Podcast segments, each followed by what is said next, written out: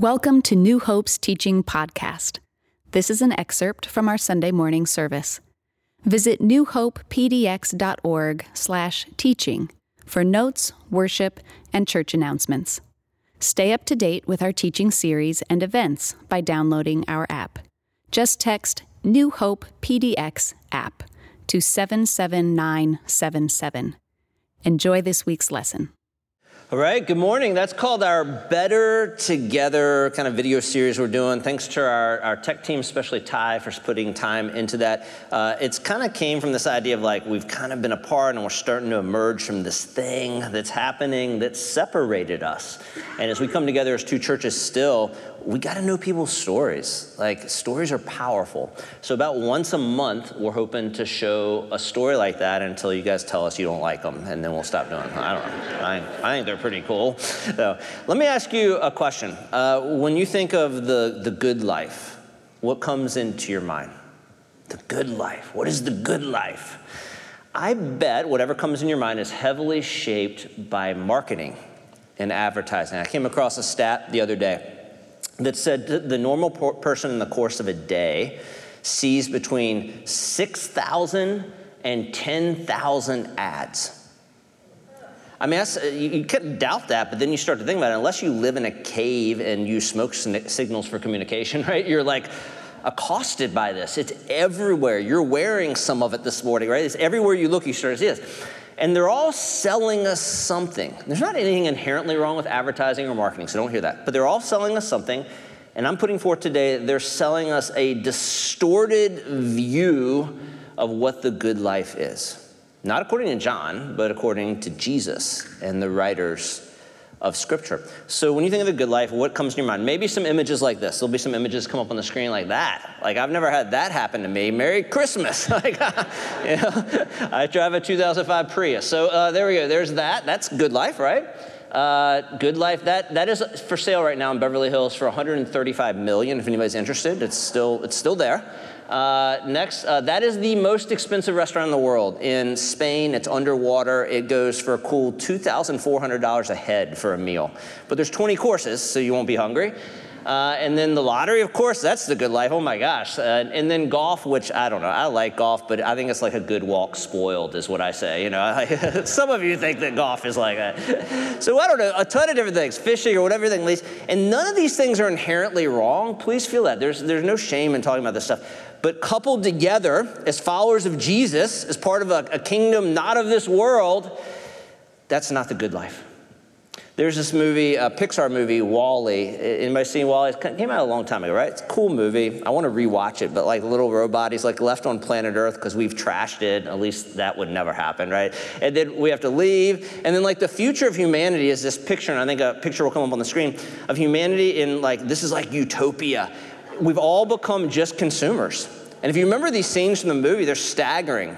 And we're all just sitting there consuming food and consuming drink, and we're kind of, we don't even have to walk, we're in these chairs, and there's screens and there's advertisements everywhere. We, because of AI and because of wealth, we've just become consumers. That is not the good life. Can I get an amen? amen? It's not the good life. We're the third week in a series called The Good Life. And it goes back and it's closely connected to a three week series that I did launch the fall. And I argued in that series that, that many of us follow a shrunken gospel. That we follow a gospel that says the gospel is only that I pray a prayer to Jesus, he died for my sins so that I can go to heaven when I die. So essentially, the shrunken gospel is we're waiting to live till we die. That doesn't sound very hopeful. Now, those things, Jesus covering our sin and eternity, they're part of the gospel, but there's so much more. And we see that as we open scripture. It's bigger and better than we could ever imagine that we're invited into this kingdom that's here on this earth now and we can live into it now as followers of Jesus. So I thought, wouldn't it be cool if then, after we kind of laid the groundwork, which I hope we did in those first three weeks, that we can begin to interact those ideas with everyday topics? How does this fuller gospel, as opposed to a shrunken gospel, how does it affect and transform said topic? And so in, in, week one, Pastor Mike talked about vocation. And then last week, week two, that was a really encouraging Sunday for me last week. Our 15 partners, and Denise was bringing the heat up here. She was awesome. And we talked about how does that fuller gospel reshape how we see the problems in the world? Now, there's plenty of problems in the world, we know that. But the shrunken gospel is like, oh, well, I didn't do that. It's not about me. It's not about me as an individual. The fuller gospel says we are called to be stewards of creation. We're called together with the Spirit of God to be making all things right as we live into our imagined future in the kingdom of God. We don't have to wait to live, we can live now. So today, we're going to talk about this fuller gospel. And are you ready for it? Money. Oh, no. Everybody, some of you just went, mm. and you're looking for the nearest exit. I got to go to the bathroom. You're like, I'm out of here. Yeah. Here's the deal. So i am just going to be really, really honest throughout the message today. As a pastor, I've been doing this for like 25 years now. I don't like talking about money. I'll be honest. And for many, many years, I didn't. And here's the reason why. I wasn't scared of it, those kind of things. The church has done so many deceitful, weird, manipulative things with money, it makes me uncomfortable. There's a lot of wounds in this room on the topic of church and Jesus and money, and it's a very personal topic. So I just shied away with it. I remember I was meeting with a mentor a while back and many years ago, and I almost was bragging to this mentor. Like, yeah, I don't really preach about money much. And he kind of like did this, and he kind of looked at me and he said, Well, you must not care about discipleship much. I was like, Whoa. And the more I thought about it, he was right. When you open scripture, and that's what that's that's the core of what we do right here. We look at scripture to lead and guide us. Jesus talks more about money than heaven and hell combined. 11 out of Jesus' 39 parables are about money. There's about 500 verses in scripture about prayer and faith together. Guess how many about money? 2,000. Why is that? Does the Bible just like to talk about economic theory? And no. Jesus knew. He said, where, where, where, your treasure is, there your heart will be also. If you remember back to Watergate, there's that reporter, Bob Woodward, for some of you who are a little older, maybe you studied this in school. And Bob Woodward broke the Watergate case. And, and Bob said, what did he say? Some of you remember this. He says, follow the what? Follow the money. Follow the money. And that's what Jesus says follow the money. If you want to know what John cares about in my family, if I want to know what you care about in your family, just show me your checkbook. It's that simple. It just is. There's this weird relationship, and it's a corrupted relationship a lot of times between followers of Jesus and money. and we're going to dive right into that and, and, and explore that uh, today. Now, a couple things are going on within you that, that I want to address. One, uh, some of you are like, uh, like I'm not going to listen today because I don't have any money. like I basically don't. And I just want to bring a little perspective to that. I want to say some of you that may be true. Some of you are really, really struggling. And as your church, as your family, you tell us what you need. We'll do what we can to walk with you and provide with you. We're committed to that. But for most of us, I want to put forward to us that according to the writers of Scripture, we are rich. If you make, if you make more than, if your household makes more than $38,000 a year, you are in the top 1% of the world. If you make more than $60,000 a year, household income, that's me, we're in the top 0.2% of the world. And we live in the richest country in all of the history of humanity. There's a graphic I'll come to just show how much wealth our country has. You're like, well, I don't have much of that pie, but we're rich, according to the writer of scripture, for most of us. They just found, I came across a story. My wife and I are going uh, as part of the doctorate program and then to, to, to the Holy Land in March. I'm super excited. Never been, but I, I love uh, archaeology. And they found a toilet. It'll come up on the screen. Like, keep, just keep that picture up there. So uh, this is an ancient toilet, and they hardly found any of these. Why is it? Because only the rich of the rich had this. So if your toilet looks better than that, then you better pay attention today, right? You're with it. And I'm not trying to shame anybody. This is, this is a no shame zone. And I want you to hear that. Like a lot of you are bringing in your baggage. Many of you don't know me very well, so you're going to read into what I have to say and all that. And I can't, I can't do much about that at all. I, got, I guess I got to ask you to trust me. And I'll say this we use this line a lot, and it's, it, I, can't, I can't tell you how genuine this is. All I care about is discipleship around here. So I'm talking about it today because it's a core discipleship thing. I don't want anything from you. I want something for you. And you got to trust me on that. All right, and we're going to do an interactive thing today with our bodies because I think we need to do more of that. So it won't be too intense. Just relax. So I want you to get your hands and I want you to, to grip them like this. Come on, everybody. This is interactive. This is the vision of the good life according to the world. Hold on, get more, mine, mine, mine, consumer grip. I call it the clenched fist mentality. You're gonna have to pry this out of my hands because it's mine. That kind of deal. And, and that, that is not the vision of Jesus.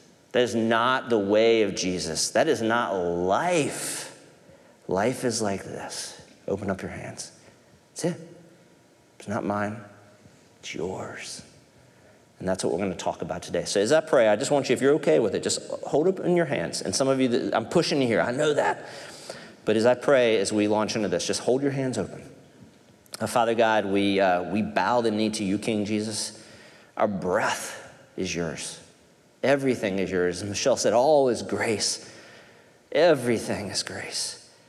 So, God, we just we, we release it to you here this morning. We give it to you. We have a posture of openness. I pray against the evil one this morning.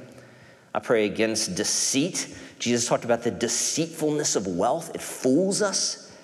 I pray against that, God, that you would reorient our hearts and our minds to think clearly about what you think about our wealth and our money and our stuff, and that you would free us from entrapments that may be in our lives. For our sakes, for your sakes, for the sake of the world. And all God's people said?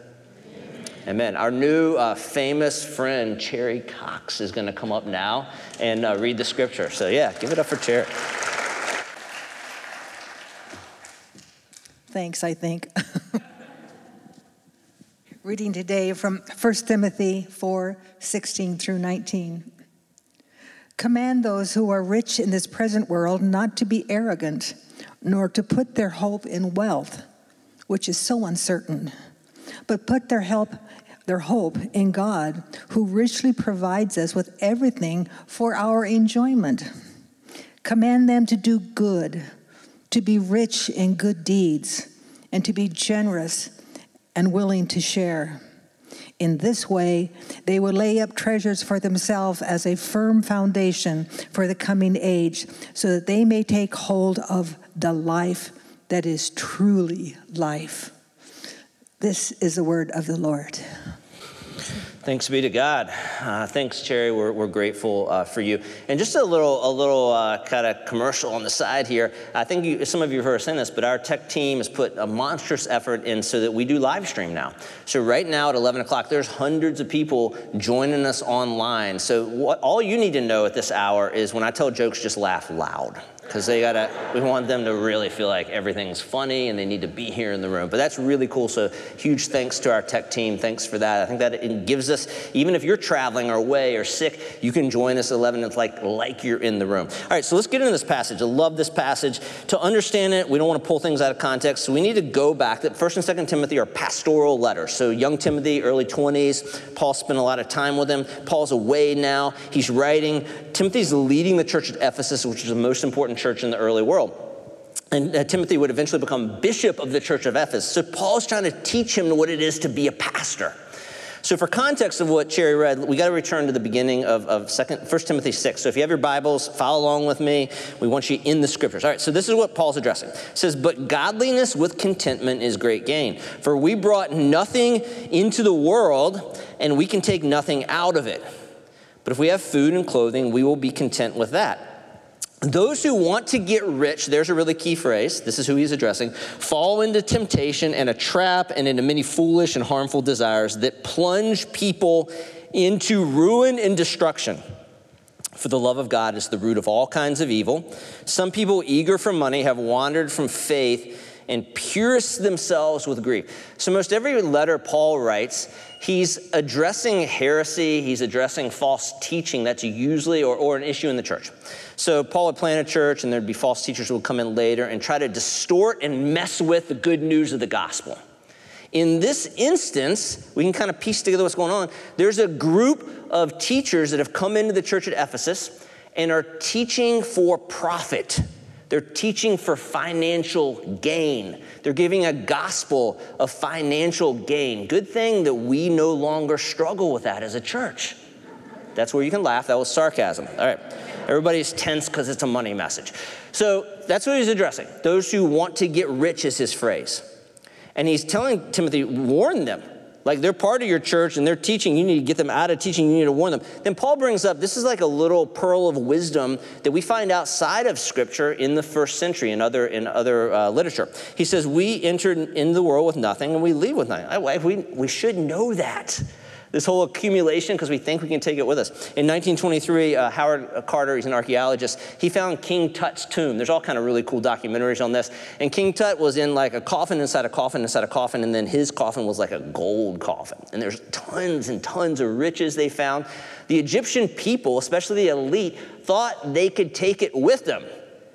Paul calls that crazy talk. He's like, that's crazy talk to think that way. And like you would never like tell me that on the face of things, but like deep in us, because of the, the, the 6,000 to 10,000 messages coming up today to tell us that's the good life, we think that's in us, and we've got to separate ourselves from that crazy way of thinking. Paul's like, You came in with nothing, you're leaving with nothing. So he brings that idea, and then he says, The rich who are just looking to accumulate and gain, the clenched fist mindset, he says, they will fall into a trap. And I thought of that, that fable. You probably know that fable of uh, the monkeys, and they have like the bottle with cookies in it. You know this fable? And they stick their hand in the bottle to grasp the cookies, and then they can't get their hands out. And they literally trap the monkeys. And that's, I think, what he's talking about. It's clenched fist mentality. We don't want to let go of it. And Paul's like, that is a trap. And that is a trap that Paul says leads to ruin and destruction. It will take you down. It's not the life that's truly life, it's the way that leads literally to death. And then Paul gives us the most misquoted verse in all of Scripture because everybody's like, money is the root of all evil. There's nothing inherently wrong with money. What does Paul say? He says, the what? The love. If our hearts are not directed to the Lord and the King and the spaciousness of the kingdom of God, then, then, then we are in deep, deep trouble. Paul says literally that if we fall prey to that, then, then this will pierce you with grief. Marketers don't put that in their advertisements, do they? Buy this and it will pierce you with grief. Probably wouldn't sell a lot. Paul's like, be very, very careful. All right, so now we have the context. So that's the beginning of chapter six. And now we come into the passage that, that Cherry read. Paul uses a very strong word for Timothy in the Greek. He says, command those who have this type of mindset. Command them, Timothy. Wake them up, snap them out of it. And he says this not to put their hope in wealth, which is so uncertain. It's building our lives on quicksand, it's a house of cards. But to put our hope in God, who has richly provided for everything that we need. How do we do that? Paul goes on, he says, We do good. We're to be rich in good deeds. And here's the pathway we are to be generous and we are to be willing to share. Then Paul uses these two little phrases. He's, he's, he's putting them side by side. He says there is the, the present age, or in the Greek language, it could literally be the now age. And then he says there's this age to come. And the age to come would be Paul talking about when Jesus fully comes into his kingdom. But as we talked about in the, in the Lost Gospel series, it started. That what Jesus announced when he arrived is the age to come is invading the now age. And those of us who follow Jesus should be entering into it and beginning to live it now. Paul's like, that has to be true with our money. He goes, we can't take our money as followers of Jesus and operate in the now age mentality, the distortions of what the good life is. We're to be living into how we will all be living in a very short time when we shed our earth suits and we're with the Lord. There's not going to be all this foolishness in heaven when we're with the Lord. Paul's like, live that way now. If you remember back to the, that, that first three week series, I talked about Dallas Willard and how he said his goal was to live so fully into the kingdom so that when he actually died, he wouldn't know he had died for a while. And that's how it's supposed to be with our money. We don't want to get there and be like, oh, I don't even know how this all works. This is really confusing. We're like, no, I've been living this way. This isn't much of a change of how I approach stuff. The, I, I'm really, really increasingly compelled of stories of generosity. Because I, I, think they're so unusual. And I think there's such a deep mark of people taking the way of Jesus seriously. We have friends uh, that run generousgiving.org. We've done some stuff with them through the years. If you go to that website, there's like, like Cherry Story, there's incredible stories of generosity. And just watch some of them sometimes when you start to doubt the way of Jesus and the people of Jesus. Like, these are incredible. One I came across the other day, uh, Alan and Katherine Barnhart. I think they're from Tennessee. And they felt, they, they met in college and they felt called to the mission field to Africa. And so they, uh, they kind of had a, a, a, a, they got everything ready. They had their support raised, all that. And then Alan's family came to him. Alan was trained as, as, an engineer and said, son, you know, we decided to sell the family business. It was a pretty small business, but it was an engineering kind of heavy equipment type business. And if, if you want it, it's yours. And if you don't want it, we'll sell it you know, you decide, they said it kind of brought up tension in their, in their marriage. But after lots of prayer, they decided that their mission field was to be this business. So he and his brother, they owned it 50 50, and they came together deeply devoted followers of Jesus. They studied every verse, all 2,000 in scripture of what, of what money, of what money can do to us and how we're to deal with it. And they were scared, they said. They were frightened. And they decided right then to cut the connection between their income and the growth of the business. They said, we don't want to, if, if God blesses us in successful, we don't want to continue to get successful. So they, they decided on a set salary that would stay the same throughout, and they decided to give every single cent away that they could because it was the Lord's business. And they kept their word. And they're, they're super gifted business people. They have an office here in Portland. Their son lives here. Um, it's grown to a $400 million business. And so they kept their word every step of the way, raising six kids. They kept a set I mean, there was, there was a range, you know, when they were raising kids, it was a little bit higher, but like it's, it's if I told you what it was, it's just normal wage. They're, these are rich people. And they begin to start to give as much money away as they can. They got to a point where they said, hey, let's take 50% of the profits and give it away. Uh, that was a million dollars a year early on. And then they said, this isn't enough. This is the Lord's company, so let's give away the company. And their financial advisors like, Are you insane? This company's exploding. They're like, Let's keep 1% so that we can like continue to direct it, but let's give away the company to the National Christian Foundation to use all the profits for the good of the world and the good of the kingdom. So to date, last year, are you ready for this? They gave away $21 million. Isn't that incredible? I mean, that's the Lord. Who does that? No one does that except for people that take Jesus seriously. And this is what Alan said Everything I have comes from God, belongs to God. My job is to be a steward and figure out what the Lord wants me to do with his stuff. If you hear nothing else today, and you're just tuning out now or angry that you came to church on a money, week, hear this, please. This has been so transformative in my life and in Corey's life. It's not your stuff. It just isn't. not my stuff. Nothing. Our breath is the Lord's. You didn't earn it, it's not your stuff. God gave you the brain and the power and the muscle and the life to do that, all that. God's gracious is all His. We are God's money managers. And that's the key to understanding the good life. Now let me let's get let's get practical. And if you doubt this, let me let me just give you one or two scriptures. Some like, oh, this is just like what you think, John. No, nope. First Chronicles, this scene, David has asked all of Israel to bring stuff to the temple, to give to the Lord, to build out the temple, and he prays this incredible prayer. But who am I and who are my people that we should be able to give as generously as this? Here it is.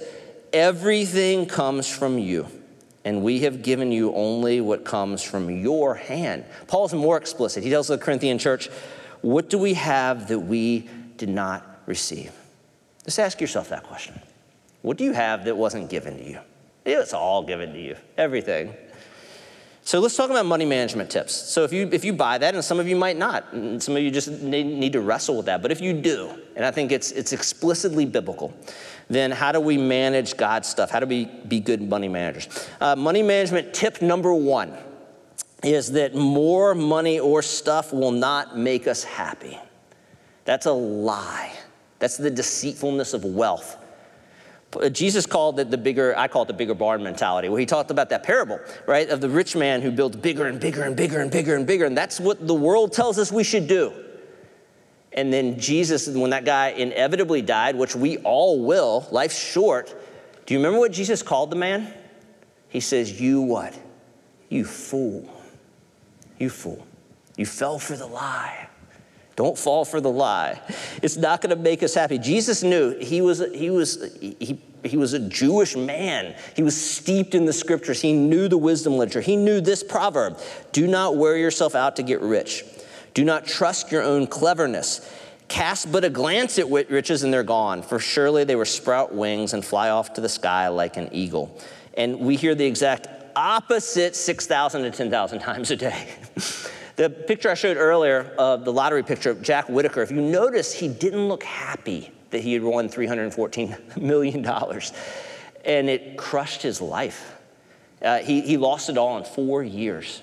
It destroyed his family, it destroyed his health. He had people literally in his family who died because of the wealth.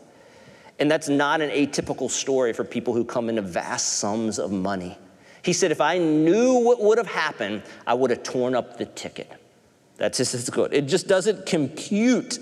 And I deal with this. You deal with this. I'll walk into Costco, and we bought a, a TV there, a nice big screen TV, like six years ago. But that's like dinosaur age now, right? And I walk in, and we're there to get like Costco stuff. And I wander into the TV section inevitably. And I'm just like, oh my gosh, it's the, what is this? And my wife's so awesome for me in this way. She literally pushes the cart by and she's like, no and then she tells me to go get the eggs, you know, kind of like, oh, okay, that's not happening. Or here's true vulnerability when I'm having dark days, and I certainly have them, or a tough Sunday or tough week. Um, I find myself, because we got Amazon Prime, I'll late at night be buying random stupid crap on Amazon. Anybody else do that?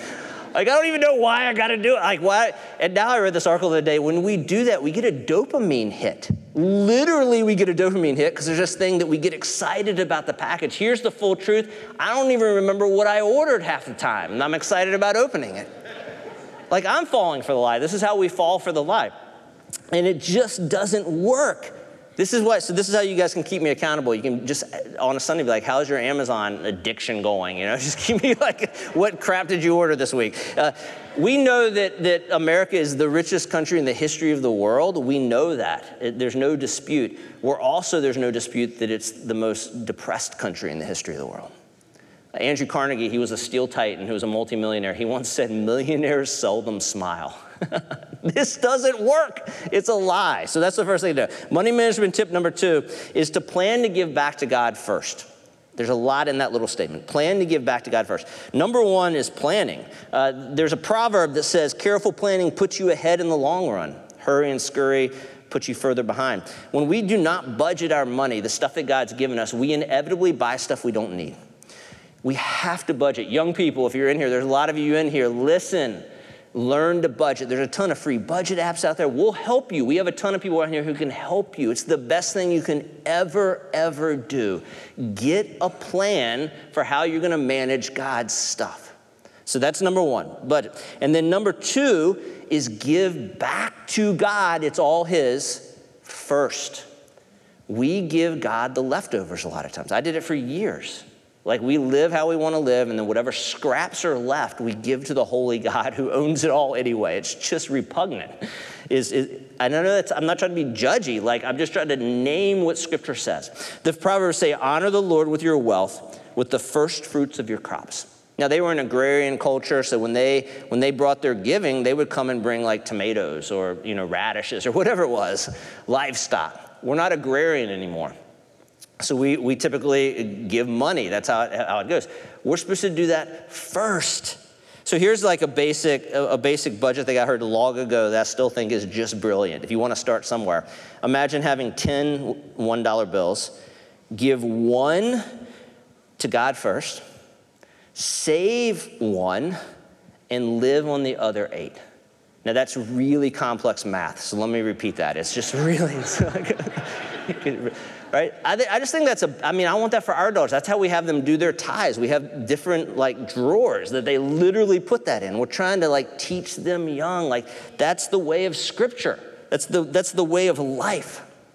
So you might say, well, John, how much? What, what percent is, is right? And we don't have time to get into all the scripture. There is no percentage in the New Testament.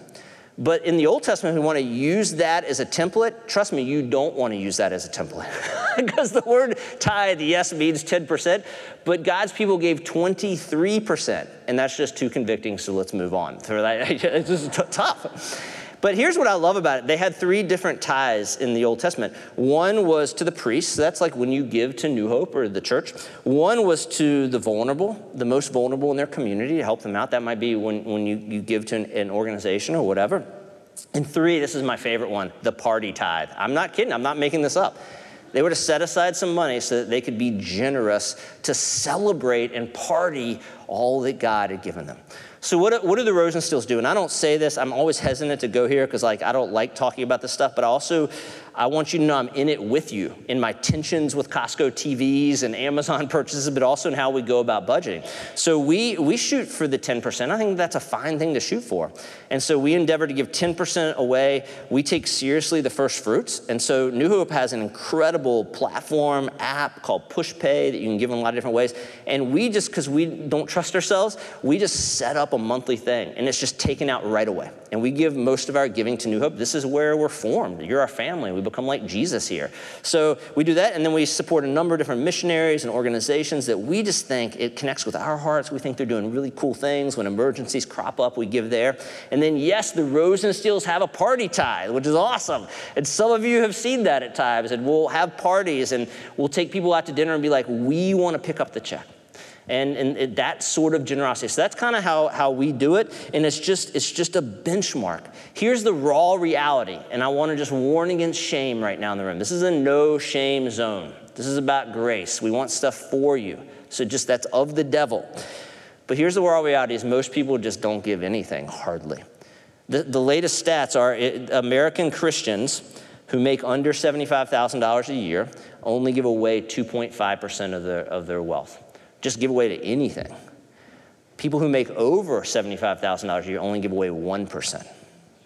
The typical church go in America, and I don't even know the stats for our church. I, I, I would like to think that, it, that it's higher. The typical church in America, only one out of four people give regularly. And those people give on an average of $17 a week. I think that as disciples of Jesus, we could do better. There's, there's room for growth. I think that we could all admit without shame. And we're, we all got to do that work with Jesus and with the, the Lord. Some of you through the years, I'm just going to make this super quick because I, I hesitated even putting it in there, but I think it's, it's warranted. Some of you are always asking because you're, you're our church. Like, we're together. Like, how are we doing on the budget? And, and, uh, and, and you can find out every week. We have an online bulletin. Uh, but we're about 14% behind right now. I'm not stressed. God's always taking care of this church. It's His church. So I'm not stressed, but it's my duty just to inform. And maybe in your process of becoming more generous, those stories mix. And, and you, can, you can get in the game. Maybe some of you aren't in the game. And I invite you in not because we need anything from you, we want something from you and, and we want generosity. We want you to experience the life that is truly life. Um, all right, so I, I, you know, my growing up, my family and my parents are here today, so they could authenticate the story. But my dad was a great businessman, small business owner, and then the recession hit back in the 80s, and, and we lost the business. I remember that poignantly as a, as a high schooler, and they worked super hard to try to salvage everything they could. But there were there were months, maybe even years, that we were flirting with bankruptcy, which is tough for a kid, a teenager to understand. But I, I remember fervently as I'm watching, and I'm just a really young, immature follower of Jesus, but I remember my parents every month, even when it got so, so close, we're talking to bankruptcy lawyers, they're writing their tithe check out to the church first. That shows their faith in the Lord. And for this young dude, it's so woven into me. And it so shaped me. I'm so grateful to my parents for, for that example. We hope to give it to our girls. I had a mentor uh, years ago uh, just kind of lean in. He, he's a real, real kind of abrupt fella, really honest. And he's like, John, he's like, how much of God's stuff do you want to keep for yourself? I'm just like, oh my gosh, you know, that's a convicting question. And that's something that I challenge you as your pastor to wrestle with, not out of guilt, not out of shame, but back to our next point here Here's, here's money management tip number three no grumpy giving. I mean, we got a couple boxes in the back where people give, and I've been thinking about we just got to write out a sign that literally says no grumpy giving and put a smiley face on it. We don't want it. Don't give grumpily, please. That's not the way we're called to, to, to give. Uh, Paul's writing to, to the church of Corinth, and he says this, and he's talking about he's, he's getting all the churches to give to the Jerusalem church who's in a state of famine. It's dire. And he's telling the Corinthians who had wealth, they were wealthy, about the Macedonians who were poor. And of all the churches Paul collected from, the Macedonians gave the most. And Paul's like this Remember this whoever sows sparingly will also reap sparingly, and whoever sows generously will also reap generously. Each of you should give what you have decided in your heart to give, not reluctantly or under compulsion, for God loves a what? Cheerful giver, no grumpy giving. Years ago, when I came here and we're kind of rebirthing New Hope, and things were in dire straits financially. I think at one point we had $33,000 in cash reserves, which is not a good situation to be in.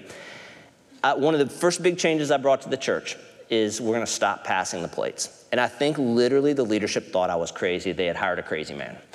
And the reason I did this because we have to recreate culture. And, and no offense to any churches that pass the plate, but I think that when a plate comes in front of your face, and I've heard stories of people, of churches that just pass the plate until it gets full. They just keep passing, just keep passing, right? It feels compulsive right? And this, the Bible says don't do that. So we're trying to create a culture around here of freedom and of joy. So that, I mean, after first service, I had tons of conversations with people with tears in their eyes about learning generosity and the joy of it and the freedom of it. That's what we want.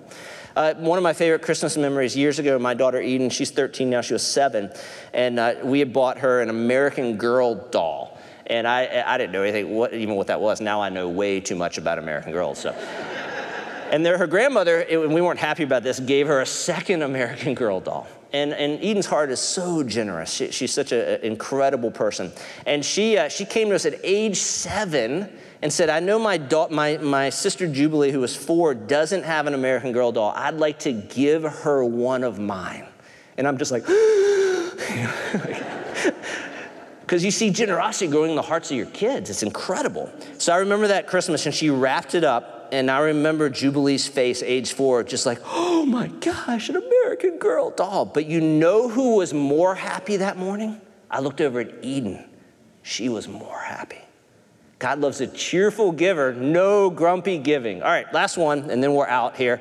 Uh, last money management tip is we're not called to just give, but to give generously. Generous. That's what Paul says to give generously, then we'll sow uh, generously.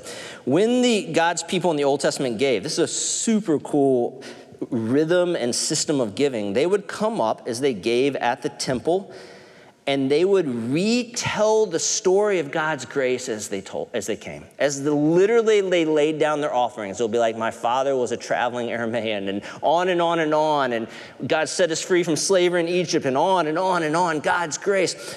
Paul notes that our giving generously should come out of a, an apprehension, a deep apprehension of how much God has given us. That's the tie right there. It has to, that's the only way we can be generous. That's what happened to Alan and Katherine Barnhart. They knew what had been given to them and continues to be given to them. So Paul's like, we give generously because we understand that God is generous to us. Tim Keller, he's a New York City pastor. I love this quote. He says, If you grasp your spiritual inheritance, you will be you ready for this? Promiscuously generous. Whoever thought of those two words going together? Promiscuously generous with your earthly inheritance. The word generous means larger and more plentiful than is usual or necessary. I came across a story, some of you may have seen it, uh, it, it, was out there, but a, a guy who had a, a, meal at, let me get, the Stumble Inn Bar and Grill in Londonderry, New Hampshire. Uh, just, a, just a little bar and grill. And he had a very pedestrian meal. He had two chili dogs. He had fried pickle chips. I don't know if he, I don't even know what those are. And a couple cocktails. His bill came to $37.93. He tipped $16,000. they went to him like, sir, like this can't be right. He's like, no, it's right. He's like, I know 110,000 restaurants and bars have closed. I know that you're vulnerable. I want you to know you're seen. I've been given a lot. I want to give back. And that changed families, they said, in that restaurant. That for single moms who were working, that, that that's generosity. The word that Paul uses in the Greek, and this is a little nerdy, but I'm a little nerdy, so that's okay, is really cool. It's two little Greek words put together the Greek word for over and the Greek word for praise. Generosity is over praise. When you hear that story of that guy tipping, you're like, oh my gosh, that's way too much. Way too much for even if you got the most exceptional service in the world, that's way too much. That's an overpraise. That's what we're called to do as followers of Jesus. The world who's watching us, who wants to know if it's truly good news, sees how followers of Jesus use their money, see them be generous with their time and talents, and they're like, oh my goodness, those people, their God must be awesome because of how they're overpraising with what He has given them. There, there, there are two ways of going at this. We have two competing visions of the good life. We have the clenched fist vision. The good life is just getting more and getting more and holding on to it, and you're gonna have to pry my fingers loose to get some of what's mine. That is the way of the devil. It's the way of ruin and destruction. It will pierce your life with grief. I don't want that for any of us, myself included. Or there's the way of Jesus the way that says, live into the kingdom today. It's all his stuff. And as we give it away for the sake of the world, the sake of our lives, for our Father in heaven, our hearts will grow and expand. Maybe it, it, it makes me, it, it makes me uh, think of the Grinch, right? Remember, he had clenched fist mindset. And, and then he looks down in Whoville and he sees all the Who's who had this mindset. And remember that one of the last lines that Dr. Seuss wrote? It said that when he finally gave it all back, it says his heart grew through three sizes that day. And that's what will happen. So, what do we do with all this? I'm just up here ranting and yelling about everything. So, here's what we do just do one thing this week to practice generosity. Just one thing. That's it. It's a very, very simple assignment. For some of you, go, you might need to go to the generous giving website and just watch some stories. Have your heart provoked of what that life might look like. Some of you have never given, and there's no shame there. You, you didn't grow up with that, or maybe you're in a lot of debt. Or budget. Just start to budget so you can set yourself up to eventually give and not ruin your family. Some of you can give and just don't. Like, give and give first. Some of you give faithfully. I see you in the room. I know you. I don't track giving, so don't worry about that. But, but I, I know your faithfulness. I know how you've kept this church together from, where we were then to where we are now, and you're incredible. Thank you for your generosity. I know you're tasting the life that is truly life. Give more. And I don't say that because we have to, we need stuff from you. I want it for you. Uh, if you see somebody in need and you, or you, an organization, like give to them. Maybe that's your step. Maybe simply your step is, and let's not all do this one because this is probably the most enjoyable step, like take someone out to, to lunch or dinner for a party and pay. Or do that at some point in the next time. We got this. We got this because God's good. Let's overpraise Him. Just do one thing to taste the life that is true life. Give it a shot and see what happens. And I bet if you do, you'll see there's 6,000 to 10,000 ads coming you every day are foolishness and they're crazy talk. And you, I bet you will not regret it. I had a friend once say to me, I've, I've, I've never met a reformed giver. never met somebody that stepped in the lights of generosity and they're lying on their deathbed one day and they're looking back and they're like, I just wish I wasn't as generous as I was. Oh. let's, let's step into that life and taste and see, as the scriptures say, that the Lord is good. Amen? All right, let me pray for us. And as I pray, if you're, if you're willing, I don't want to put this all on you, there's no compulsion here. Just open your hands, just like this. Just let's, let's try to, even those of us who struggle with clenched fists, let's just open our hands. Spirit of God, we just acknowledge your presence in the room. We, we acknowledge what you're doing in hearts. We want to be open to conviction, God. Not shame. You don't do shame but conviction. We, we want to wake up from the stupor. We don't want to be living a long life and come to the end of our days and just see clenched fists living that's led to ruin and destruction and grief. We don't want that, God. We don't want that for ourselves or our families or our kids or our grandkids. We don't want that for the world. We don't want that for you. God, I don't, I don't know uh, where, where, exactly we're going as a church. I guess I should, but I don't know. I don't know what you're doing, but we invite you. We say, Come, Lord Jesus. And I just, my hope, God, is that whatever we're becoming as a church, the people that interact with us, the people who see us from the outside, maybe wondering if God is indeed good, they may say a lot of things about us, but I hope one thing they say, God, is, My goodness, that's a generous church. My goodness, they overpraise. Their God must be awesome. And you have to do that work at us, God. There's a lot of work to do. So come in us, Spirit of God, convict us, change us, redirect and reorient our lives and our possessions and our stuff and our money around the way of life and the way of, king, of the kingdom that's found in Jesus. Uh, not for our glory, but for yours. And all God's people said, Amen.